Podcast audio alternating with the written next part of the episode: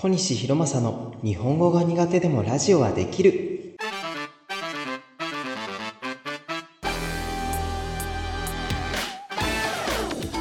始まりました。この番組は俳優を目指す僕がどんな人間か知ってもらうための自由で気ままなラジオです。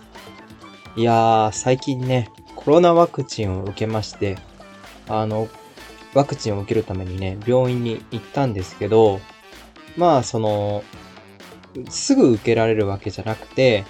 あの、ちょっと先に問診がある人とかがあって、なんか30分ぐらい待ってたんですけど、その間にね、あの、テレビちっちゃいテレビがそこの、あの、病院にはあって、それで NHK がやってたんですね。NHK の番組が。NHK の番組の、あの、わかりますかね？あの、童話を裁判する、なんか童話裁判っていう題名かどうかはちょっとわかんないんですけど、童話の、をなんか裁判するみたいな3匹の子豚だったりとか、その時はアリとキギキリギリスだったんですけど、あの昔一度だけ見たことがあって、なんか童話を裁判に持ってきて、なんて言うんですかね、そういう裁判とかに子供たちに興味を持ってもらうみたいなのが、あの、面白いなって思ったんですけど、でも最近のちっちゃい子って、あんまりなんか桃太郎とか3匹の子豚とか童話知らないっていう人も多いって聞いたんで、なんかわかるのかなって思って、あの、聞いてたっていうか見てたんですね。で、まあ、それを見てる途中でちょっと呼ばれて、あの、まず問診、あの、健康状態を確かめてもらって、廊下で待つみたいな感じで、で、そこの廊下にも、なんて言うんですかね、えっと、結構その病院が、お年寄りが、あの、なんていうか、体の調子とかを確認するために来る、みたいな病院なこともあって、なんか、あの、カロリーのなんか表とかがあって、えっ、と、串カツだったら、えっ、と、ご飯何杯分のカロリー。なんか、い、なんていうかな、いろんな食べ物にご飯、茶碗一杯分を、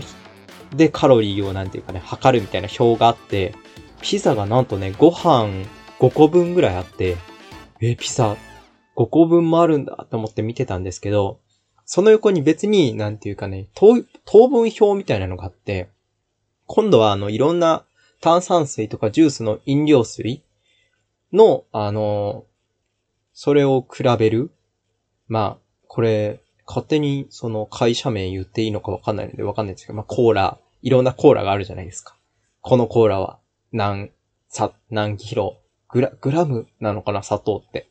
俺僕よくわかんないんですけど、まあ、例えば、まあだから、お茶だったりとか、ジュースだったりとか、まあ、コーラ、ジュースの中でもコーラはどれぐらいみたいな感じで。それでびっくりしたのが、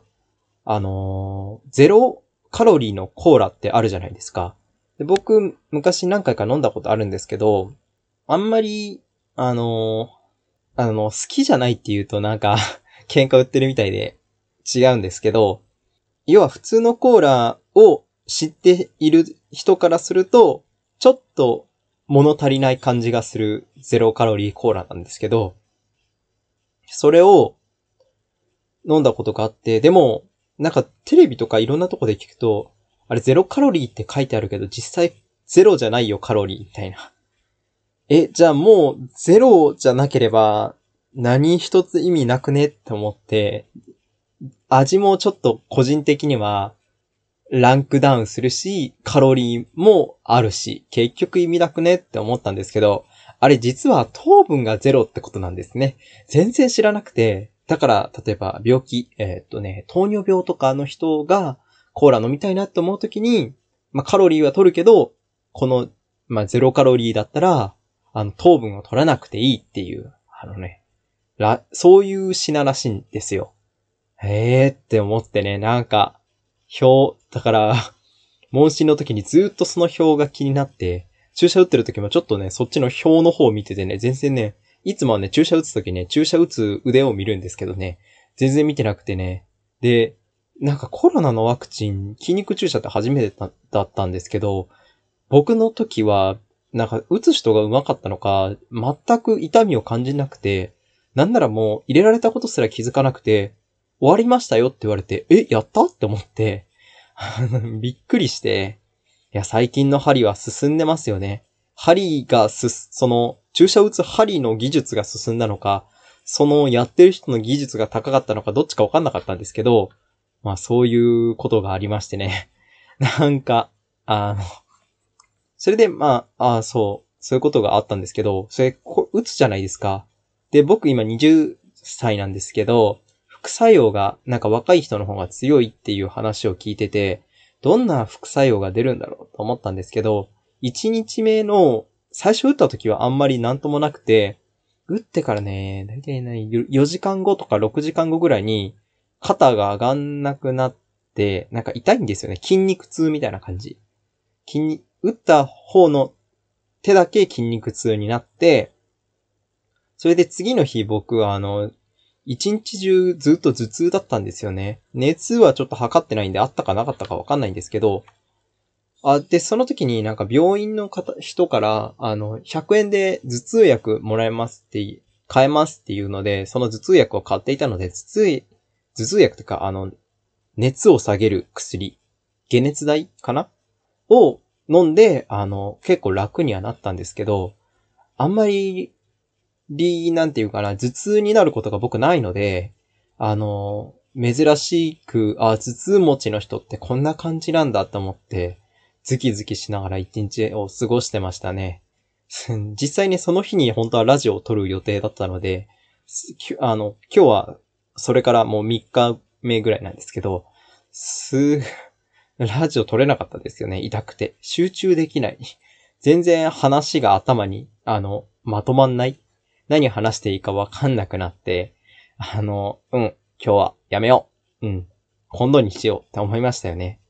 やっぱ、あまりね、無理しても仕方ないし、無理して、して、頑張っていいものができるかっていうとね、意外とできないことの方が多いのでね。うん、無理はね、みんなしないように。で、ワクチン打つ、これから打つ人も、あんまり、その、打ってから2日ぐらいは安静にしとくように。俺全然安静にしてなかったけど、まあ多少、多少はしてた。いつもよりはしてた。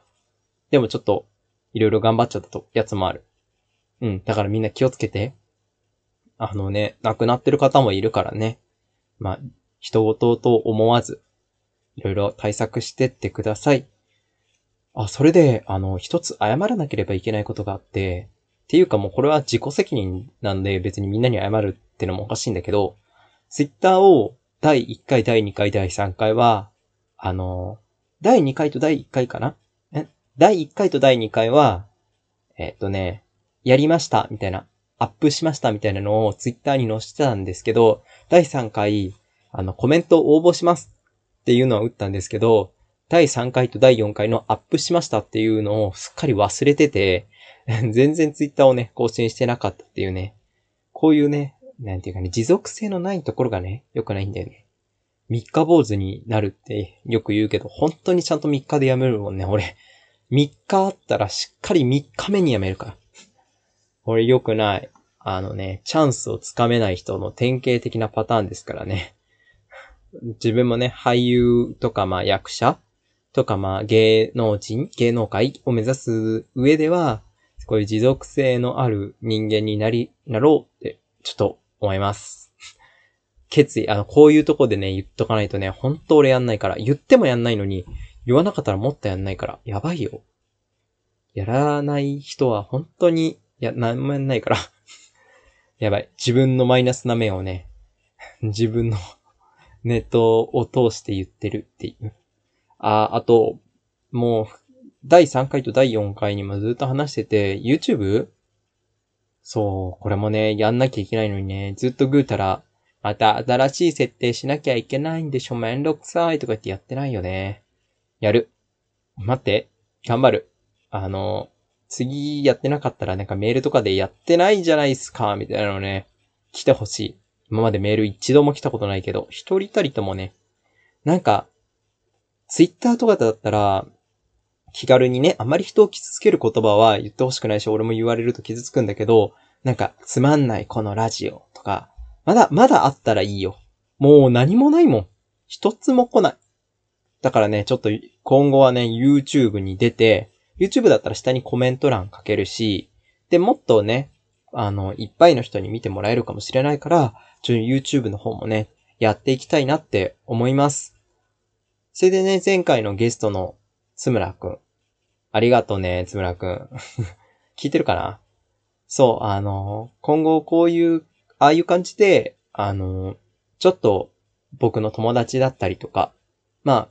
つむらくんは学校で一緒に勉強する仲間、ライバル、まあ表現仲間。だから、で友達でもあるしね。そういう人も、あの、相手に許可を取って、ちょっと呼ぶかもしれないので、そこも楽しんでください。もしかしたら、その、このラジオに出てくれた中から、将来のね、スターがね、出てくるかもしれない。その時に自慢してやったらいいよ。その時、そ、俺らはその人たちが、その、売れた人たちより、な、あれ？何言ってんだ？まあ、要は、昔から知ってるぜ自慢をね、してください。そしてこのラジオをいっぱい広めて、自分のためかいって言ってね、友達を利用して最低だ小西さん最低だそう、小西さんじゃない、小ニオ。みんな小ニオって呼んで、楽だから。なんか、小ニオ、小ニオはね、あのね、何の略かっていうとね、なんかケミオみたいだけど、俺ケミオさんはあんまり知らないんだけど、ケミオさんで合ってんのかな？そんな人いるのかな？よくわかんないんだけど、えっとね、コニオはね、コニ、なんだっけな？そう、えっとね、小西男。小西男でコニオなの。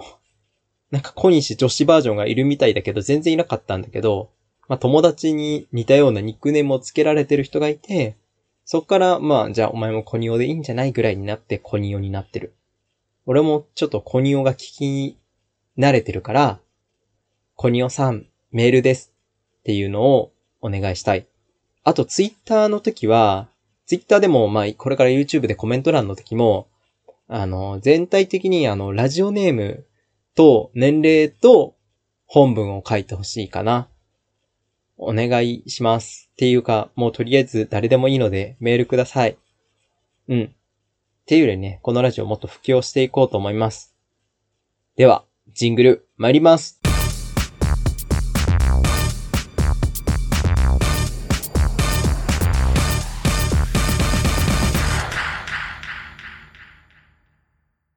あのー、名曲を作る人ってすごいなって話をしたくて、あの、まあ、結構僕らって、まあ今は結構自分の作詞作曲するミュージシャンの方とかが多くなったなって思うんですけど、あの、今、結構ね、まあ、例えばアイドルの方だったりとか、まあ声優さんとかの歌だったりとかは基本的に自分であまり書く人っていなくて、よっぽど売れて何年もやってると自分で書いてみたり、見ようかなっていうので書いてみたりする人もいるんですけど、基本的にはなんか作曲さん、ん？作曲家さんと作詞さんがいて、で、作詞さんってすごいなって思うのが、売れる作作詞を書く人、すごいなって思ってて、で、その中で、あの、僕、なんか前に日向坂の話をしたじゃないですか。あの、あんまり人を叩くのはどうとかこうとか、つって第3回くらいかな。それで、あの、AKB とか、あの、今の坂道グループとか、まあ、ラストアイドルとか、まあ、ドラマの演出家とかもされて、本とかも書いてる、秋元康さんの話をしたくて、ちょっと話していきたいなと思うんですけど、あの今は桜坂40、ん？桜坂46になったですけど、前にあの、欅坂46ってあったじゃないですか。あったじゃないですかって言い方はちょっと失礼かもしれないんですけど、まあ、現桜坂で前の乃木坂さん先ほどラジオ内で乃木坂46と答えましたが、正しくは桜坂46でした。誠に申し訳ありませんでした。で、あの、一番デビュー曲のサイレントマジョリティって曲があるじゃないですか。で、この頃さい、あの、いろいろ考えて思うことがあって、サイレントマジョリティって、あの、今だ、あの時だったからこそ、あの時の、あの子たち、あの、今の桜坂の人たちのあの時に歌、あの人たちが歌ったからこそ、なんか売れた曲だなって僕は思ってて、今では教科書に、小学生の教科書に載るぐらい有名な曲、サイレントマジョリティっていう曲なんですけど、で、僕は、だから、さっき言ったように、あの時のその人たちだったから、売れたんだろうなって思ってて、なぜ、まあ、それはその人たちがすごいっていうより、僕はプロデュースしてる秋元さんすげえなって思って見てたんですけど、あのー、まず、あの曲って、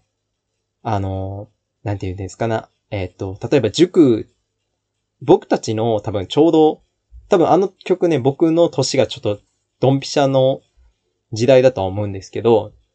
僕が今20で、あの曲、いつ、いつやってたのかな。中学ぐらいかな。多分中学ぐらいなんで、だと思うんですけど、あの曲の、あの曲？サイレントマジョリティの、えっ、ー、とね、歌ってた？その頃ってのが、なんていうかね、僕の周りとか、まあ、世間全体も、なんていうか塾に通わせたりだとか親が、まあ、今でもあるとは思うんですけど、まあ、今より、なんか塾に通わせたりだとか、ど、なんていうかな、その時代、ただ、多分ね、その時代、僕らの親世代が結構ゆとり世代が多くて、なんか、ゆとり世代か、一個前。ゆとり世代の一個前って何？詰め込み式かな？ちょっとわかんないんですけど、その詰め込み式かゆとり世代の人が多くて、ゆとり世代も結構あの前半なので、なんかすごいゆとり世代ってわけじゃないんですね。で、それで、なんか要は自分たちが失敗したことを親が子供に失敗しないように優しさでね、あの、塾に通わせたりだとか、まあ、将来いっぱいいろんな道を選ばせるために、まあ、えっ、ー、と、ピアノとか、えっ、ー、と、楽器をやらせたり、ダンスをやらせたりだとか、健康のために水泳をやらせたりだとか、結構そういうのが多くて、で、今は結構ね、あの、大学入試も変わって、多様性の時代。なんか、今まではなんていうか、社会、えっと、会社とかで、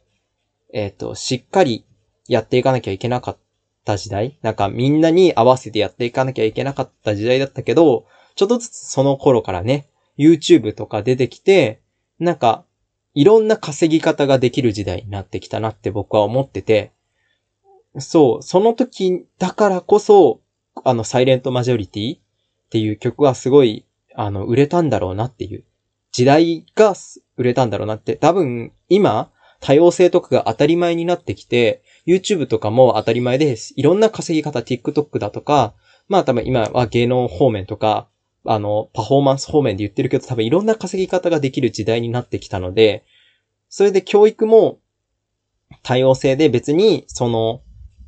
いろんなものを取り入れて、な、いろん、自分たちの安定を目指すじゃなくて、個々のやりたいことや、えっ、ー、と、技術に特化したものを突き詰めるっていうやり方に変わってるから、結構自由なんですよね、今って。昔より。だいたい昔よりだんだん自由になっていくものなんですけど、だからこそ、今、もし、えっ、ー、とね、誰もサイレントマジョリティを知らない状態になって、今バンって出しても、多分、売れるとは思うんですけど、昔より売れるってことはなかったなって思うんです。しかもその時が、欅坂の初の歌で、で、まだ16歳、最年少は10何歳 ?16 歳とかが、14歳なのかな？平手さんが？結構最年少で、えっと、他の人たちもね、結構20代前、全員10代、全員は10代じゃなかったのかもしれないけど、ほとんど10代みたいな感じで、あの、そこに直面しているその子たちが歌うからこそ、なんか説得力のあった曲なのかなって思ってて、それを秋元さん自体が狙って作ったのか、作ったものがたまたまその狙いに当たったのかは定かではないんですけど、なんかそういういろいろをなんか考えたり、誰が歌ったらこの曲は響くんだろうなってことを考えて、作詞家さんは作ってるんだろうなって思って、最近ね、やっぱすげえなって思ったんですけど、大丈夫かな？途中いろいろまごまご喋って、結構ね、うまく喋れなかったんですけど、そう、だから、なんかすげえなって思って、すげえな、なんか、若者言葉。若者言葉じゃない、なんか、語彙力がないのですげえなしか出てこなかったんですけど、サイレントマジョリティ、君は君らしく生きていく理由があるんだ。大人たちには支配されない。先ほどラジオ内でサイレントマジョリティの歌詞を歌いましたが、そこに間違いがあったので訂正いたします。正しくは、君は君らしく生きていく自由があるんだ。大人たちには支配されないです。誠に申し訳ありませんでした。っていう曲が、やっぱ親とか先生とかに、そんな自由な生き方はダメだよって言われて、塾とか行きなさいとか、いろいろやって安定を確立しなさいって言われてた時代だったからこそそれがみんなに響いたんだろうなって思うなって最近思ってて。なんかね、そう思うと、なんか歌ってると感慨深いなって多分今だったら、昔よりは売れなかったんだ、売れない、売れる売れないの曲じゃないんですけど、まあ、響かなかったんだろうなって、うん、聞いてて思いますね。でもすごいいい曲な気がします。今でもね、やっぱ親は子が可愛いし、自分の経験を持ってるからこそ、いろいろやらせるんですけどね。子供、自分が子供の時はそれが嫌で仕方ないものなんですけどね。難しいなって思うんですけど、親の気持ちこ知らず、な、な、そ、な、なんだろう、絶対この使い方じゃない。親のなんとかこ知らずみたいな言葉もあるんですけど、いや、なんか、お、今、この20代になって、だんだん子供の気持ちって忘れていくなって思ってて、うん、やっぱり子供の立場に立って生きていける大人がいいなって思います。そういう大人になりたいなって思います。でも甘やかしすぎるとね、あの、大変なことになるんで、ちょうどいい塩梅をね、皆さんもね、取っていただければ幸いですって、幸いってなんだろうね。俺が幸いですっておかしいな。子育てもしたことないのに偉そうに言うなっていう批判が来そうで怖いです。まあ、いっか。まあ、とりあえず、もうそろそろジングル入ります。